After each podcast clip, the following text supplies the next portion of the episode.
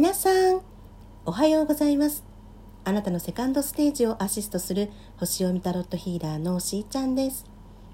本日は7月17日月曜日でございます。いや3連休も今日で終わりますね。はい。そして明日はもう早々にですね新月迎えます。18日の3時ぐらいですかね。もう日が変わってすぐですね。で今回は蟹座の新月というところでお話をねしていきたいと思うんですけれどもうんとそうですね。7月3日に満月がねありましたよね。ヤギ座の満月でした。でそこでもねお伝えしていたりするんですけれどもうーん何かこう自分の中の野心とか本心がねこうあらわになってくるようなタイミングっていうところでねお伝えしたと思うのであの、まあ、現実的なところで具体的に動いている、ね、方も、まあ、いれば思ったようにそのヤギ座的な感じが出てこないっていうねご相談もあったんですけどもあのどちらの方であってもそこはね重要な、ま、タイミングになってくるだろうっていうようなお話をねしてました。でそこからま2週間が経ったわけです。どうですかね？動き出しましたか？っていう。そうあの即成果につながってきたっていう方もあの潜在意識のレベルでは全然あの昨日今日の話ではなくてずっとあったことだったんですよね。っていうね、うん、またあの常に意識して取り組んできたんだけどなかなかねっていう方もあのいるかもしれません。まあ、今ね真っ最中まさに今あの向き合って動いていますっていう方もあの大いにねいると思うんですけれども今回このやっぱり蟹座のね新月を、えー、エネルギーとしてねこう上手にあの取り入れていこうっていうところからま見ていきますとやっぱり蟹座ですからねいろんなことこう考えてあのやってきていても自分のやっぱり気持ちの方をおろそかにするっていうことはあのもったいないなっていうやっぱりところなんですね。なので心にチューニングするっていうのをお伝えしておきたいと思いました。うん、あの本当いろんな読み方ができるのが星読みのいいところなんですけれども あのなので皆さんそれぞれのあの星読みさんたちのねことを見ていただいたり聞いていただいたりしてあのピンとくるなっていうものをねあの取り入れていただいてっていうのは全然あのありがと私は思っていて、まだからこそのあの一番シンプルに お伝えしたいなって思うところ私はここですっていう感じですかね。はい、今までやっぱりこうなりたいとか目標設定してとか常にあの意識してやってらっしゃる方も多いと思うんですけどね。うん、でもさらになんですよねもう常にアップデートされるし常に揺さぶられながら私たちは必ずね紙一枚上に進化しているんだそうどんなにこうマイナスなことが起こっているように見えてもそこから何を学んで成長していくのかっていうのは私たち次第ですよね。でいろんなことをこうこうやったらうまくいくよとかね、あのあるじゃないですか。ハウトゥー的なこととかね、うん、でそういうのももちろん取り入れていただいていいんですけどこのタイミングってあの嫌が王にも自分のやっぱり感情を見せられるっていうことあるのかなってやっぱ思いますね。であのだからこそちょっとこう繊細になりすぎてしまってある程度距離を空けたくなるとかね、制御できないとこうぶつかってしまうとか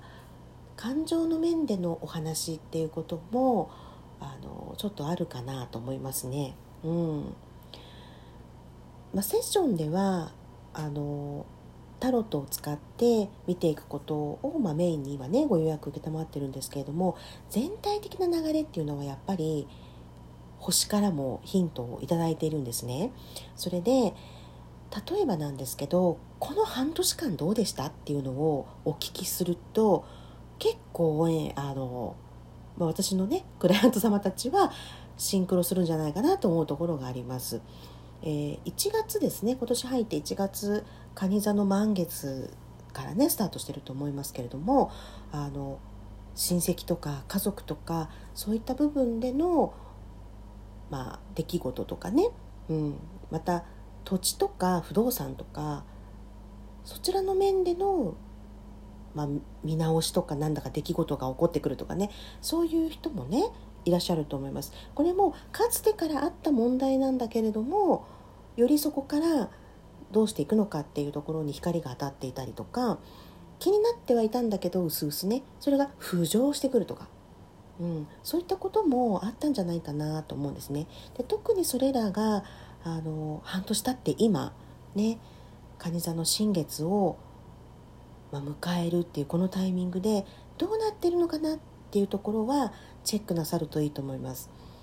あのリアルに親戚さんとかね家族とかに何かが起こってくるとか土地とか不動産に関するねところでの、えー、見直しを迫られるとかっていう具体的に動いてらっしゃる方もいればふんわりそういうのを通して自分自身の生き方そのものとかね自分はこれからどうして生きたいのかっていうことを考えさせられる出来事だったんじゃないかなって思うんですよね。うん、もちろんあのみんながみんなっていうわけじゃないんですけれども、はい、あの私の場合はあのここ最近のご相談の方々を踏まえてお伝えするようにねしているので、うん、であのそれはあのやっぱり自分の人生のステージが変化していくよっていうところなんだよっていうことですね。うん、まだあのはっきり決まっていませんっていう方ももちろん多いと思うんですけれどもここまでの半年間やってきたことは本当に無駄ではなくって実際に解決したうまくいったっていう方もいれば真っ最中の方もまだいらっしゃる。それでもね新しい次のステージがあるよっていうことなんですね。またそうありたいそれを望んでいる自分の内側の繁栄ですからね現実は。うん。だから本当はどうしたかったのかっていうところに火がついてきてるんですよ。でそれはあの変化してもいいからなんです。私はこういう人だからって言ってるのは過去の自分の物差しですよね。それと同じで目標もいろんな経験を踏まえていくうちにブラッシュアップされていったりまさかまさかの全然想定をしていなかったところが目標だったり理想像になるっていうこともあるっていうことなんです。うん、これねあの今までだったらばこういうふうにしていたら私安心っていうその、まあ、癒しの場所だったりとか自分の中の安心材料ってありますよね。そ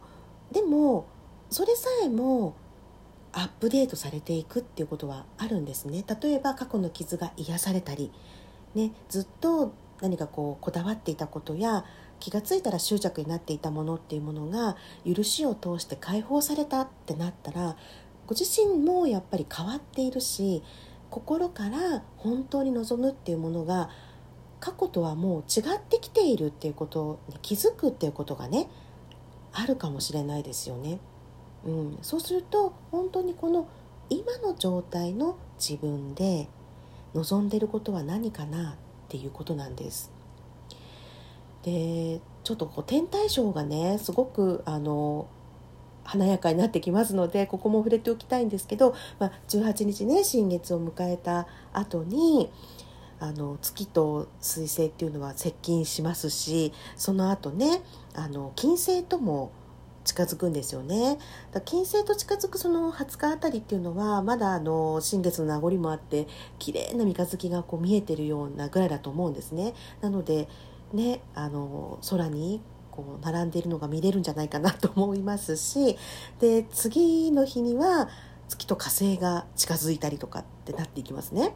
で22日には火星金星水星っていうのがこう並びますね。うんそして23から金星は逆行、まあ、獅子座でね金星逆行をするんでしばらくその金星はね獅子座にまだねいるっていう時間がね長くありますがそのあと、まあ、25日には上限の月を迎えて28それから30とかねこの辺りっていうのはもう流星群がもうどんどんと見られるような、まあ、タイミングですよね。まあ、流座流星群だったり水亀座流星群だったりね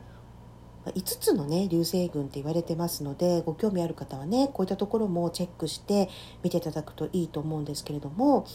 あの流星群っていうことは、まあ、流れ星なわけですけれども皆さんよく聞きませんか？こう流れ星見たらね3回願い事を唱えてください、ね、そうすると叶いますよって言ったりするジンクスがありますけれどもあのやっぱり基本的に幸運っていうのをね表している流れ星なので本当できたらねあの流星群見に行ってそうあの楽しみながら自分もああ見たっていうその瞬間に願いをね唱えていただきたいしあの今までね聞いた中にはそう日頃から例えば目標は何ですか？とかやってねこう書き出しとかしててもとっさにパッて流れ星してきた時に全然違うことを願いましたっていう方もいらっしゃったりしていや意外とそれ本心かもねっていうこともありましたので是非自分の内側心とチューニングして楽しみながら星と向き合ってみてください。それではしーちゃんのスマイルキャリアシーズン2またお会いいたしましょう。